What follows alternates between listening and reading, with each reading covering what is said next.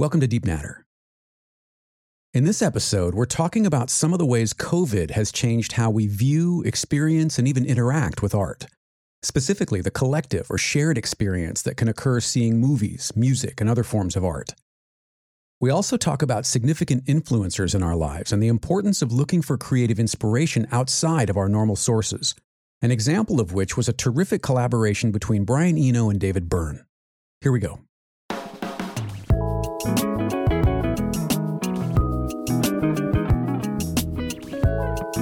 at the moment. Gee, I'm, try- I'm trying to get a bit of a jump on the year and um, rack up some videos so I can buy myself a bit of space actually. So I'm doing like a, a whole portrait retouching series. Mm. Um, but hitting it in sections. I mean, I've, I've sort of talked about it in other videos, but often you sort of gloss over it because you realize, like, oh my gosh, this is an hour long edit. There's no ways I can do an hour long video. So, what I'm doing is breaking it up into like uh, a skin retouch video, an eyes video, a, uh, a features video, color and contrast, background, just separate videos like that, and doing something that hopefully feels a little bit like a free course. But if I do that as well, if I, I'm, I'm trying to record them all in a row, it gives me like a bit of breathing space in terms of videos coming out, which is quite nice.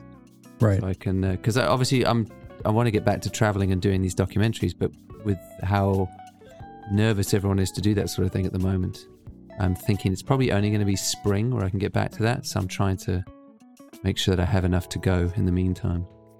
How are you? I'm good. Yeah, I'm good. I mean, we we uh, speaking of of travel, we were just talking. Adrian and I were just talking about maybe doing a national parks trip in September, if we can work it out, where we would fly into Vegas and then do Zion, maybe Bryce, and then come down along the Grand Canyon to uh, Sedona, Wow. and then back up to Flagstaff and and back over to Vegas and out. Do one big 700 mile loop. Oh, that'd be amazing. You guys do national parks properly over there. Uh, we do. I haven't been to many, but uh, the ones I have been to have been pretty incredible. Mm. They're very busy now, though, uh, Yeah. and and people they don't really respect the landscape, and they're far too crowded hmm relative to what they should be. So I don't know. We're kind of playing it by ear. Uh, we thought about maybe going in in May, but uh, that's spring break or April or May. That's spring break for uh, quite a few schools.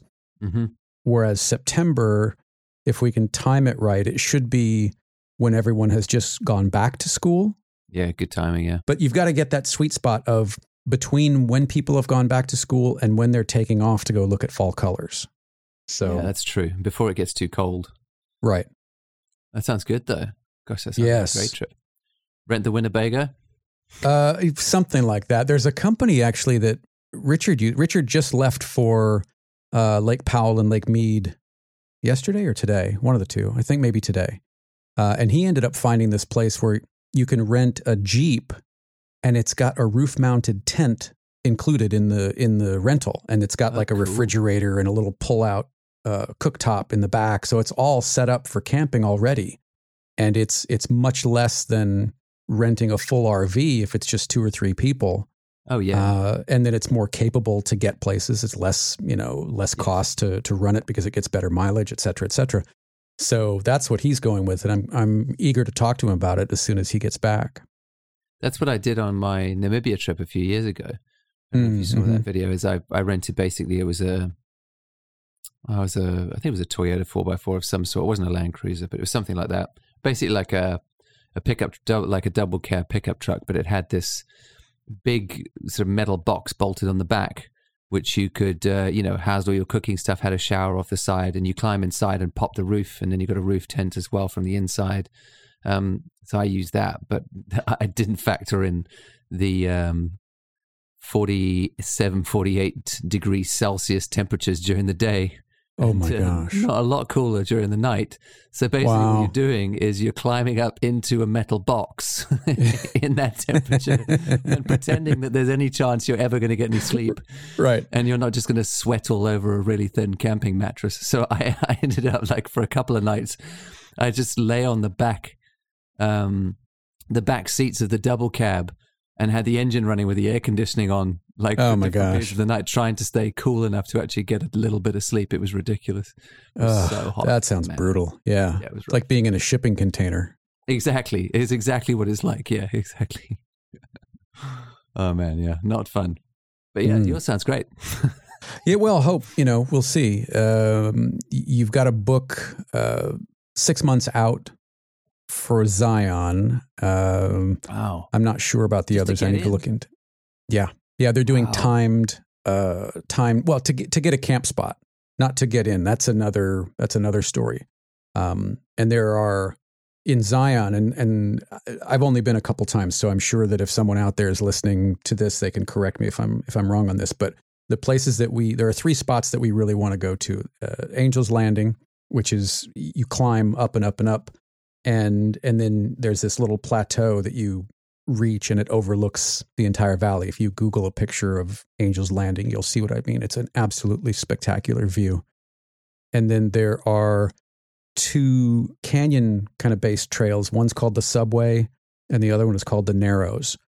And the Narrows, you don't need a ticket for, but I believe, unless it's changed, I believe the Subway, you still do need a ticket. So, you know, it kind of depends on time of year and, and park volume and things like that. But uh, Adrian's never been to Zion, so I would love to be able to do this and, and kind of see it through her eyes. That's so cool. It does. It does still. I mean, I get why they do it, but it does feel so weird that you have to buy a ticket to nature. Doesn't it? Right. It feels like so weird. It's Yeah. like, there's this cool rock formation, but you go past the ticket office and you purchase it. It's, it's just. It's not. yeah. I mean, but uh, I would rather do that than have you know a thousand people all huddled around this thing. You know, Yeah. it's it, it- akin to going to a museum and you're just trying to see this one painting, and there are you know seventy people standing around it.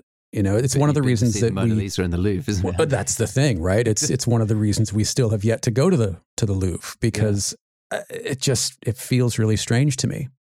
Yeah, it's the size of a postage stamp on a wall, and you've got to see over the heads of 200 people to see it. It's an amazing Right. experience. Right.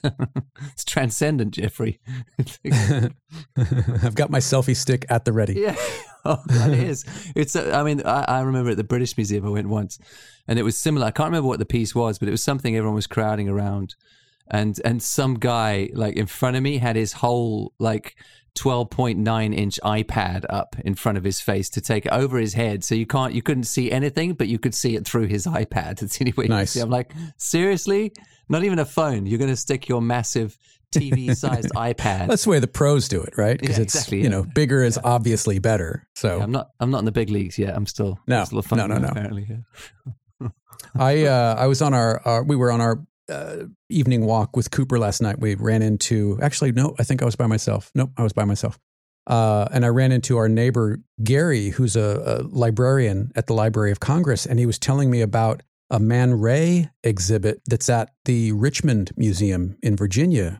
Uh, it's going through the end of the month, and it focuses on his time in Paris, his portraiture specifically. Oh, cool. So I'm going to try and get down there. I want to try and take the train down there to see it. And on the 11th, they're doing kind of a special event where they're showing some of his experimental films and some of his ex- the the uh, his contemporaries. Like they're showing films by Cocteau and Duchamp um, as this one day kind of uh, celebration of of his work and the work of others. So I, I I would love to go see that part, but I don't.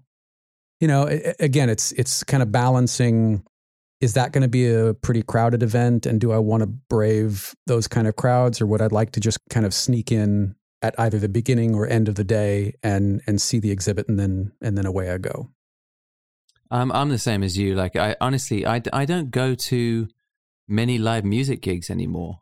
mm-hmm. I just don't like the crowds. I don't like the space. It's not. It's not a space I'm happy or comfortable in. And I also find, I mean, especially with music gigs, this is a case. But the sound is always terrible because you're in an Right. arena where it's bouncing off concrete walls in a big cavernous space. I'm definitely like uh, a, I'll, I'll get the DVD and watch it at home later, or wait for it streaming somewhere. Right, I can just sort of take it in with decent sound and hear what's going on. Like I've just never. If if there's going to be any kind of crush at any event, I'm just I'm a stay at home guy. I, I've never been. It's always put me off, which is a shame, obviously, because then there's a lot you don't see. You don't see the Mona Lisa, you know, because you just I right can't, right right right I can't brave a forest of tourists like trying to muscle their way towards seeing this thing. I just I just rather stay away. I, even that's even true when I visit cities. Actually, even if I've never been there, I never go see the touristy stuff. Um, and it's not because like I'm above that or anything like that. It's it's it's a proper like oh gosh, I've just got a a fear of crowds. I don't like it. Right. It makes right. me uncomfortable. So going to Rome, for example, I never went to the Colosseum. I've been there like four or five times. Never, never seen. Well, I've seen it from a distance. I've never been into the Forum. Um, I kind of walked past the Pantheon and I saw the queue, and I thought, nope, keep moving. And I, I just Right. hanging around the back streets, looking at which, which honestly is beautiful as well. I walked past the Vatican, went, nope, not doing that. Like it's just, it's just, it always puts me off. A kind of crush. I wonder going forward with the weight of the pandemic on us, and even once it's behind us, what it's going to do for tourism globally. Will people get back to normal? Or I, I would imagine, anyway, for a pretty sizable percentage, that it's going to change. I mean, especially like the cruise industry. Can you imagine owning a cruise line now? I've noticed they're really pushing hard to try advertise now. Right. try and get people back on them. But I think everybody is is uh, a little shy of that at the moment. Yeah, I don't know. Yeah. I, I I hope it does change things. I hope it. I hope it. I don't know. Maybe it'll just make them better organized. hmm You know, so that if there are going to be crowds of people, you actually do start to limit numbers, so it's not such a mad crush. I mean, the, the classic example is like the football matches here.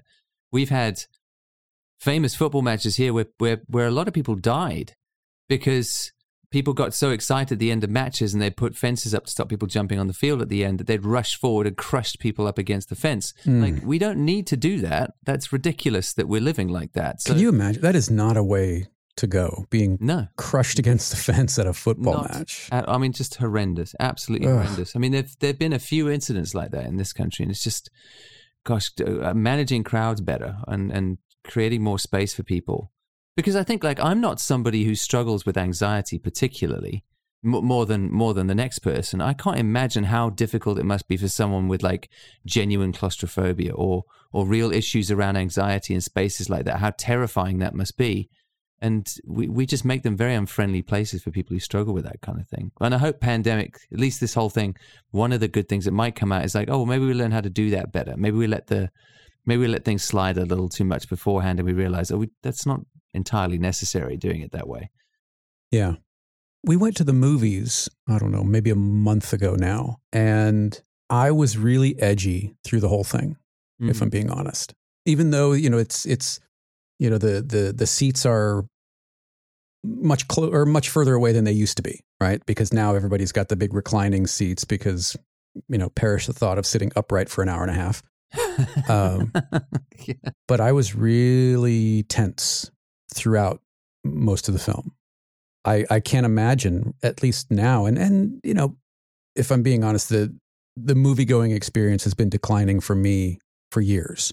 You know, between people not being able to go an hour and a half without looking at your phone, or you know, having a half hour of commercials before you even get to the trailers, before you even get to the like, it's just you know, it's such a big, it's become such a big block of time. You know, do you go see a movie? It's a four hour block of time now. Uh, you know, by the time you prep and drive over and drive, I just, I can't be bothered with it. I'd rather wait 45 days or 30 days, whatever the time frame is now that they're targeting between when it's in the theater and when it's on a streaming service. I'd rather wait and just watch it in my house. It does kind of make me sad, though, doesn't it? You like, I, I do remember those movie going experiences in cinema. Like, there was a real magic around going to cinema. Yes, yes. Not to mention the collective enjoyment of it. You're you're you're seeing it with an audience. You're gasping. You're laughing. Yes. You know all of that stuff. I miss it tremendously, but it's just not worth the trade off because the experience has gotten so poor for me for the, over the past several years. No, and I, I'm with you 100%. Like, I don't go that much. I think I've seen two films in the cinema this year. Uh, one of them was Bond and one of them was Dune. And um, Same. Yeah, there you Same. I mean, that's those, those were the two that were really, you know, you had to make an effort, didn't you, Yeah. to go see those in the cinema. But everything else. But normally, I mean, I used to have a, I used to have one of these unlimited movie passes. back in the Mm. And I'd make use of that thing. I'd go see anything. I'd go see things I didn't really even want to see just to go to the cinema. But there's no way I'd think like that now. It's really changed for me. And I don't know, I don't know why, because it's not just the fact that I have a nice TV at home. I, I, I think about it differently. I'm not sure. Like I, I, I feel different. I still remember Do you remember a weird movie? Uh, it was called um, The Ghost in the Darkness. Oh, with uh, Michael Douglas and Val, Val Kilmer? That's it. Yeah. That's the one. Yeah. Um, about the Lions of Tsavo.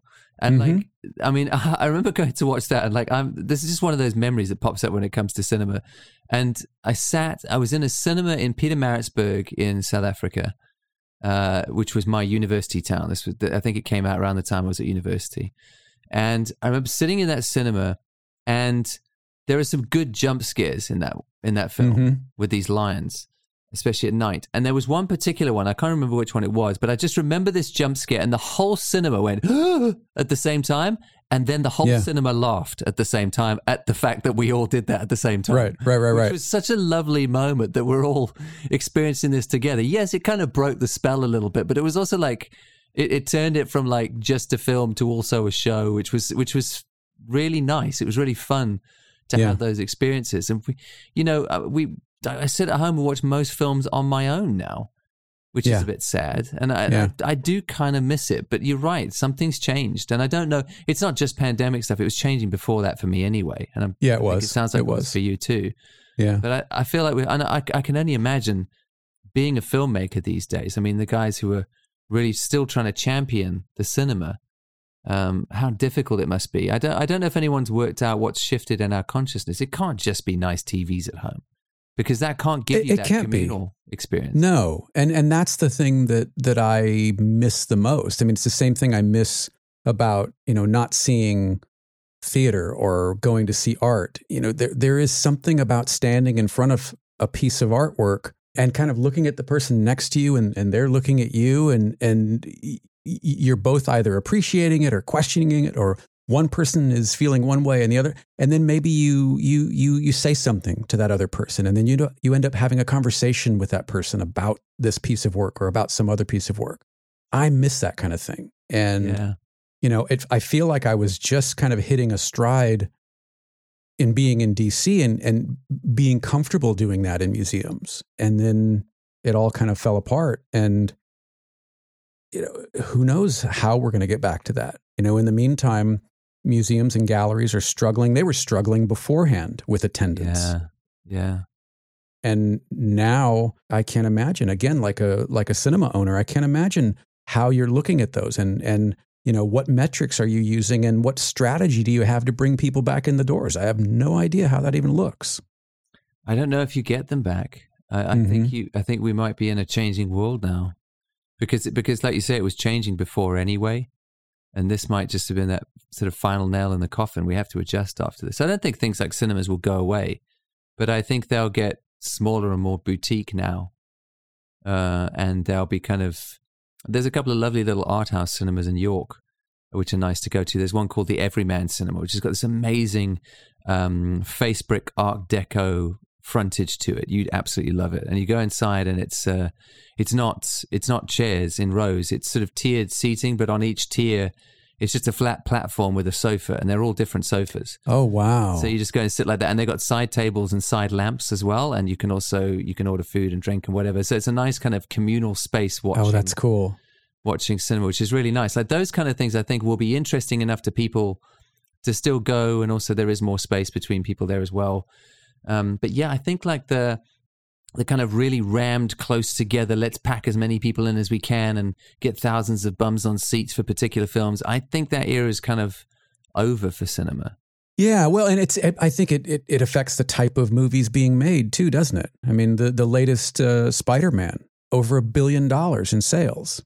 So you can't tell me that that's not going to allow and and maybe force the hand of these studios to double down on these kinds of movies because it's a numbers game.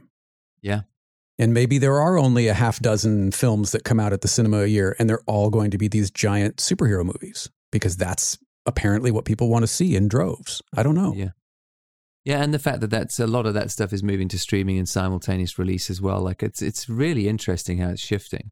Yeah. I, I the, the good thing about the streaming thing though, I reckon, and the fact that people are watching more at home is is I think more interesting stuff is being made because it finds homes on streaming platforms.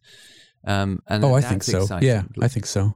And that's and that's TV and film. I reckon like there's a, there's definitely more diversity of of choice now in terms of what you can watch Right. than there's ever been at any other time. And there seems to be somehow there seems to be more collective budget for things. I don't know that the quality of of things that's going out now uh, is is incredible. I mean, TV was Yeah. never like that when I was when I was, you know, even 20 years ago, it wasn't like that. There's no way. And now you you kind of watching stuff that's that's proper cinema quality in every series that you watch, Mhm. and you can sit at home and watch it. And and there's more interesting stories being told, which is great. Because I think the problem with that blockbuster mentality is you tell the same stories over and over again right. just repackage them or, or Right. keep the franchise going. And I don't know, I, I want new stories and characters. The best movies I watch are when I don't know who anyone is at the start, you know, and then you kind of work it out as you go because there's more to discover. You kind of know where, where every kind of cut and paste franchise movie's going. hmm Yeah. Or telling things in a different way. I mean, you and I were talking the other day about the uh, the Joel Coen reimagining of Macbeth. Mm. You know, you've got Denzel Washington, you've got Frances McDormand, but it's in black and white, it's square format, and still somehow it's made it into the theater. Yeah. In addition to streaming, I mean, that's that's pretty remarkable. It's great. It's really great. Yeah, it's really great. hmm Yeah, it's it's a real mixed bag, isn't it? There's some good stuff, some bad stuff. I mean, as long as I think we- we're through the worst of the pandemic stuff, fingers crossed. Hopefully, always a dangerous Hopefully, thing to say, yeah. but but it seems like they managed to keep making things even through that, and hopefully it picks up on the other side. But yeah, I do, I do kind of miss those kind of, you know, 80s, 90s era cinema going experiences that uh, we'll probably never have again like that. Anyway, that era seems to have gone. No, I don't think we will. Uh, and it makes me even more grateful to have grown up in that time. Mm. when that was a thing. I feel like, you know, and, and maybe everybody feels like they grew up at exactly the right time. I don't know, but I, I certainly do because I, I feel like in the in in my lifetime, I've been able to see the analog transition to digital across almost every genre. You know, with it, with with film, with music. Uh, you know, think about kids now. The, the an iPhone 13 is the lamest device they're ever going to know. You know, they're- they're never going to know that little Mattel football thing that was just, you know, red LEDs on the screen, like, oh my gosh, yeah. uh, so it, I, I feel like there's been such an interesting um, continuum that I've been able to witness being born both when I was and where I was. You know, that's the other Mhm. part of it. Yeah. Hey, can I share something with you? Yeah. Hit me. Uh, I learned a new word. I'm reading uh, this this book by Steven Johnson. I've been reading it for a while. I got distracted with a couple other books, but it's it's that where good ideas come from. Remember, I started that months ago, actually, Oh yeah. and then I got distracted by this book on grammar and punctuation. Then I got distracted by this book on Los Angeles and water. And anyway, so I was reading this thing last night. Uh, picked it up again, uh, and it, this word exaptation. Do you know this word? No. it's the idea of um, a, a function, um, usually biological. And in this book, it's referencing biology. A function, uh, something other than what it was developed for through natural selection. And the example that they that he starts with is this bird called Archaeopteryx. I hope I'm pronouncing that right. And it was like the first bird, right? Mhm. And and the, the example was this: the thing was covered in in feathers that were used for not flight then, but but insulation to keep Mhm. these creatures warm. But in Archaeopteryx, the the leading edge of the feathers formed differently. They they formed a different shape and they created lift so this thing could glide. And so and he goes on to to cite a number of of examples where, you know, sort of one thing crossed over and allowed some other thing to happen. And the entirety of the book is based on some an idea called the adjacent possible. And but but it got to this I'm going somewhere with this, I promise. I'm not just rambling incoherently, although I am rambling incoherently, but I am trying to get somewhere. I'm just excited, Sean. I'm You're killing it, excited. Uh, and and one of the examples that he that he talks about is uh, this Brian Eno record, which I used to have the cassette of, and I had completely forgotten about it. It was a, a record called "My Life in the Bush of Ghosts," and the reason that it was that it was so interesting, at least to me, I'm a I'm a big fan of Brian Eno, but it was a collaboration between Brian Eno and David Byrne, And Brian had just moved from London to New York. And was uh, kind of struck by radio in New York, particularly AM radio, which he found fascinating because he started listening to all these evangelists and preachers and and you know, and he started recording these things and making loops out of these sermons. Hmm. And and then creating, you know, music along with it. Uh here, let me let, me can I just read a little bit of this for yeah, you? yeah, yeah.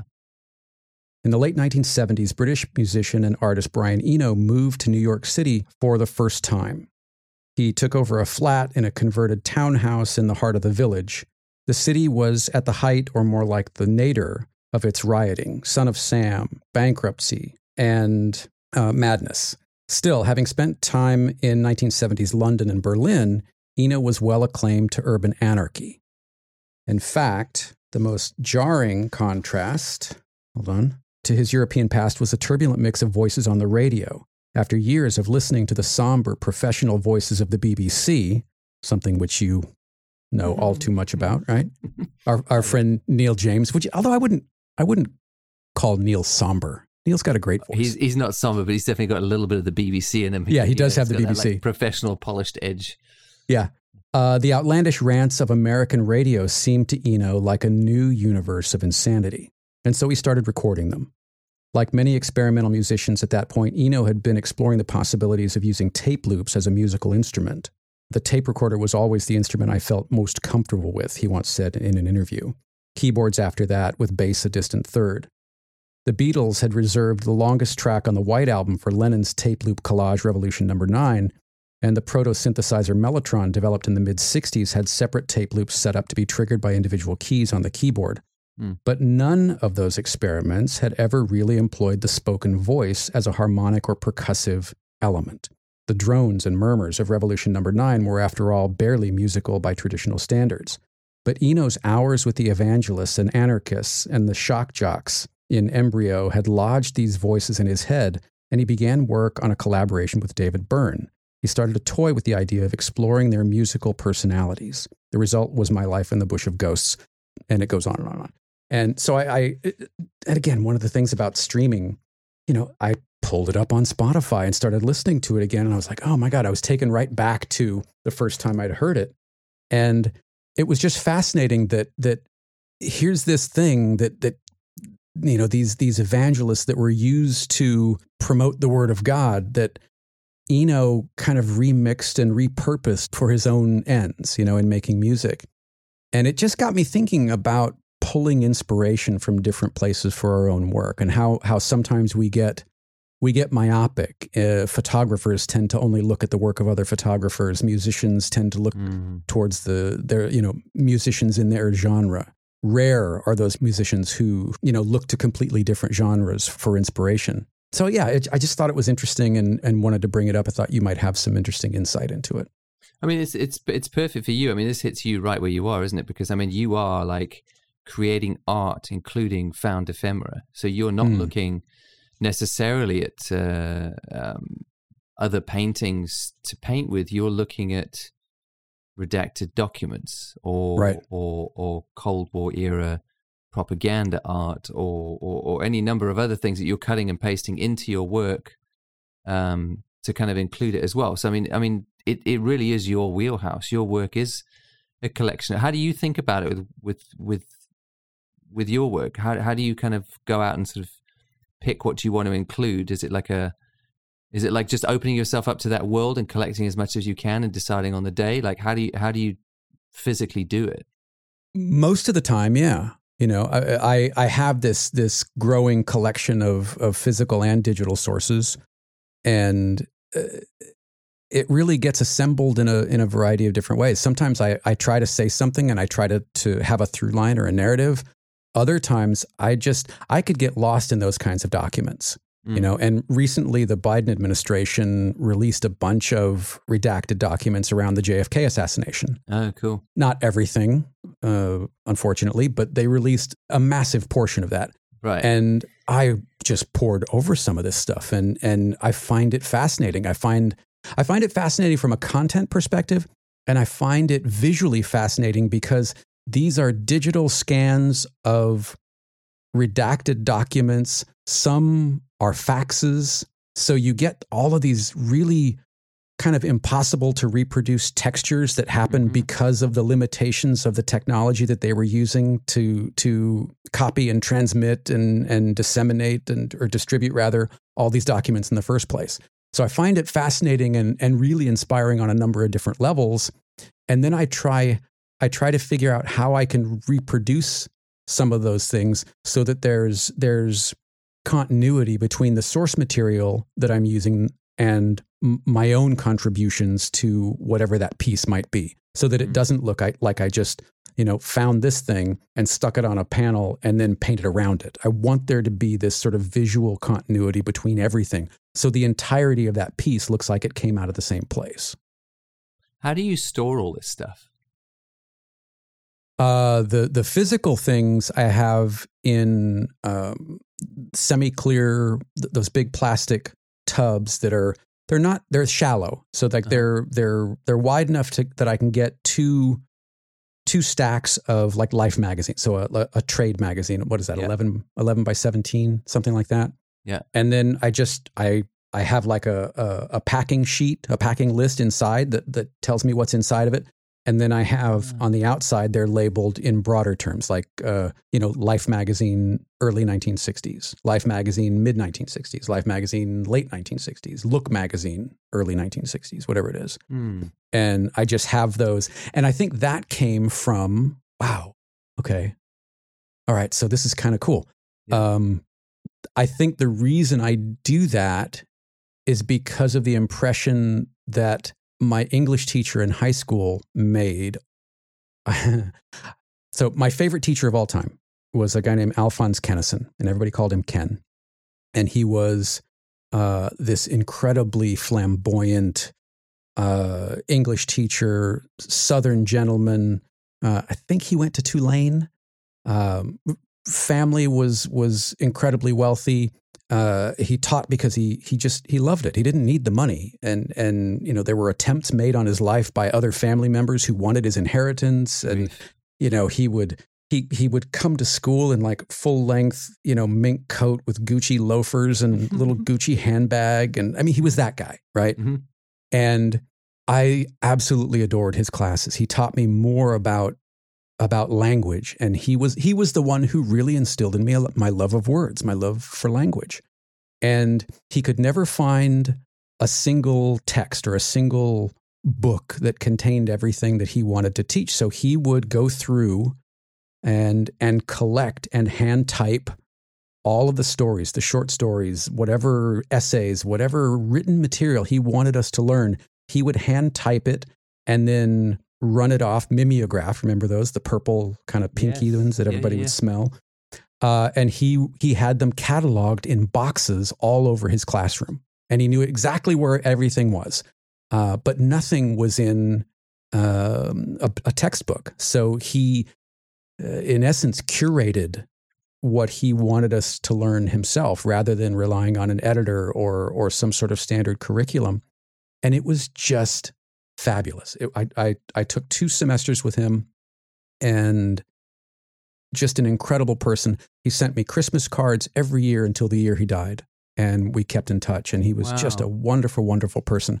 But I think that's where that comes from that, that type of, you know, let me, let me see at a glance what's in here. And then and maybe it doesn't. Maybe it comes from something else. But it just made me think about how he organized his classroom. And you would walk into the classroom and there would be dozens and dozens, maybe hundreds, I don't know, of these white boxes that were labeled on the front of, of what was inside and everything hand typed and, and then run off for each semester's uh, batch of students. Oh, wow. That's amazing. Yeah. Good grief. It, it reminds me of a, it reminds me of a teacher I had at seminary, very, very similar, like where it was sort of all pulled everything was pulled from different places. It's that kind of like mm.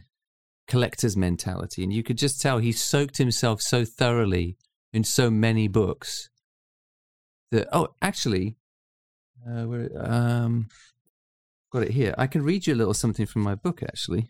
Yes, please. I, I, write about him just for a page. You want that? Yes, um, please.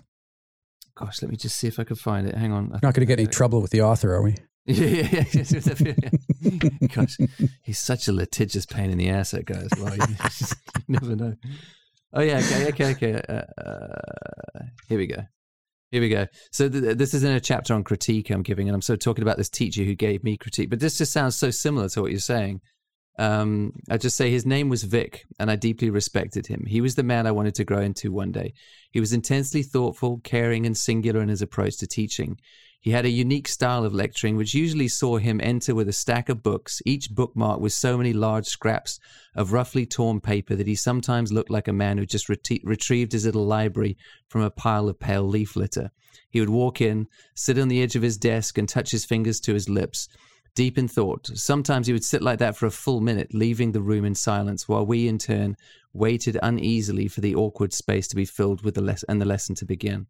Sometimes the silence was only broken when he would look at us and frown and say, You know, I don't know where to start today.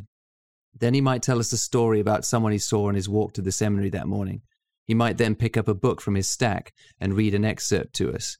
Then he might have asked the class a question to get us contributing before he launched into another story. When you were in the middle of these lectures, it was rarely clear how all these things connected, but we had learned to be patient. His seemingly random start to each session uh, combined with his rambling approach to working out what he wanted to talk about, might justifiably leave the uninitiated thinking that this man was just winging it and was perennially unprepared.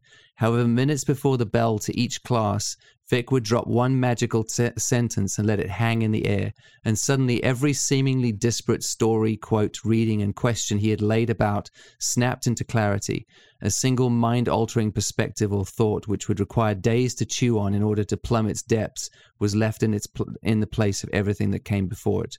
On his best days, he seemed like a magician to me, and every piece of the trick viewed in hindsight now appeared entirely necessary and in its rightful place. You might wonder, as I initially did, if it was all an act, but one visit to his book bestrewn office confirmed that this meandering method was just his way. It was near impossible to take notes in his lectures or neatly conceptualize what I was learning for the purposes of tests or exams, but I can confidently say that I've never learned more about life in such a short span of time than when sitting and listening to Vic teach. Sounds like yeah. a very similar kind of. Very similar. Brilliant. Beautiful. Yeah. yeah. Yeah, I, I, just find those people amazing. It's like it just, I do it too. just reminds me as well, like like what you're saying, like just soak yourself in as much as you possibly can, as widely as you possibly can, because it kind of leaves you able to access a ton of different things at a moment's notice when inspiration strikes. But if you don't soak in that stuff in your downtime, you don't have anything to pull from in that moment. You get that burst of energy when you want to do something, and and those people who you could just tell like like like your teacher who is typing out those stories from various books because they connected with him he's soaking in that stuff all the time and ready for when he gets in that conversation or that moment strikes in a class or, or he needs to pull that stuff it's it's in his brain ready to go. And uh, that's that's a uh, something creative people need to get better at. It's your it's your plastic boxes ready to go you know it's it's photographers who watch films and pay attention to the cinematography. It's it's it's writers who who don't just read prose that they write, but they read poetry. It's it's yeah, it's uh, photographers who pay attention to painters. Like soak yourself in as much stuff as you can, and be ready to pull from it. Yeah, hundred percent. I mean, I, I I go back to the this story that Wadman told on on on taking pictures about uh, Jay Maisel where mm. somebody Jay was giving a workshop and and you know, somebody that was attending the workshop uh, presented his portfolio and said, "How can I take more interesting pictures?" And without missing a beat, Jay just looked at him and said, "Become a more interesting person." Great. but it's so true. I don't know why we think that that whatever we make doesn't come straight out of who we are. And if we don't spend more time working on ourselves than we do on the tricks of our trade, we won't have anything to say. It's right. it's it's so obvious when you take a step back and look at it, but how often do we get stuck in going, ah, oh, but you know, I just need the perfect lens with the right filter, and then it's all going to come into focus, and then we get it and we realize, no, I still don't know what to do with it. It's because we haven't worked on ourselves, and it sounds self-helpy and cliche, but but damn it, it's true. I don't know what to say. Like it is so true. Like uh, you know, you you you have so much that comes out of you in your paintings because of what you've soaked yourself in the things that you think about during the day. And you almost don't have a choice. That's, of course, what's going to come out if, if it's what you put in. So we have to be really aware of what we put in. And if we want our work to be rich, we have to put in a lot. I mean, it's why when I did that Werner Herzog um, filmmaking course, his best piece of advice for filmmakers is to read a lot. I mean, you're like, well, no, but hang on, I'm doing a filmmaking course. Surely it's like to, to get this camera and learn these techniques and learn blocking and watch films a lot. No, no, no, read a lot and you'll be a better filmmaker. It's like, yeah, it sounds weird, but the more you think about it, no, that's obvious because I'm going to have a ton more to say.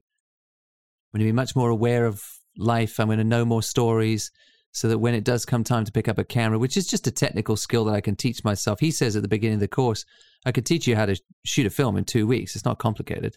Right. But to have interesting things to say, you better read a ton because that's the only way you're going to get there. And I'm like, yeah, true. You have to be deliberate about what you put in and, and make sure that what you're putting in is as wide and as broad as possible, not just your very narrow genre you're engaged in, or you might just be in danger of repeating what other people have done instead of innovating because mm-hmm. you're drawing from other sources. I, I buy that 100%. Yeah. yeah. I mean, I think that's the thing that, that at least the people that I talk to, that's what they struggle with the most. It's not the technique. It's not the the the skill based portion of it that you can let's be honest learn from books or YouTube or just by trial and error.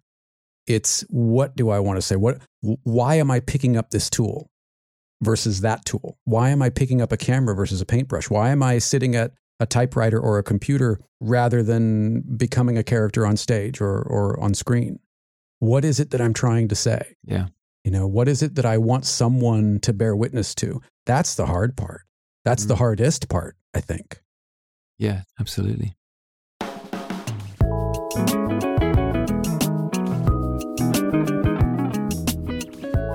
Other than a parent, is there someone who's made a significant impact on or in your life?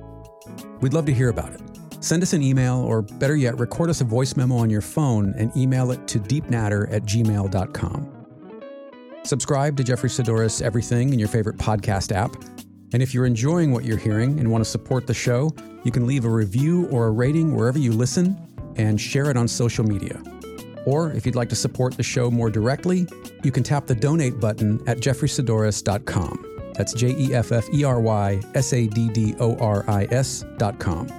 And again, for those of you who have already contributed, thank you very much. It really does make a difference. You can connect with Sean on Twitter and Instagram at Sean Tuck. That's S E A N T U C K. On his website at seantucker.photography or by searching for Sean Tucker on YouTube. Connect with me on Twitter and Instagram at Jeffery Saddoris. As always, thank you very much for being here. Thank you for listening. Thank you for your time. We appreciate it, and we hope you'll come back for the next one.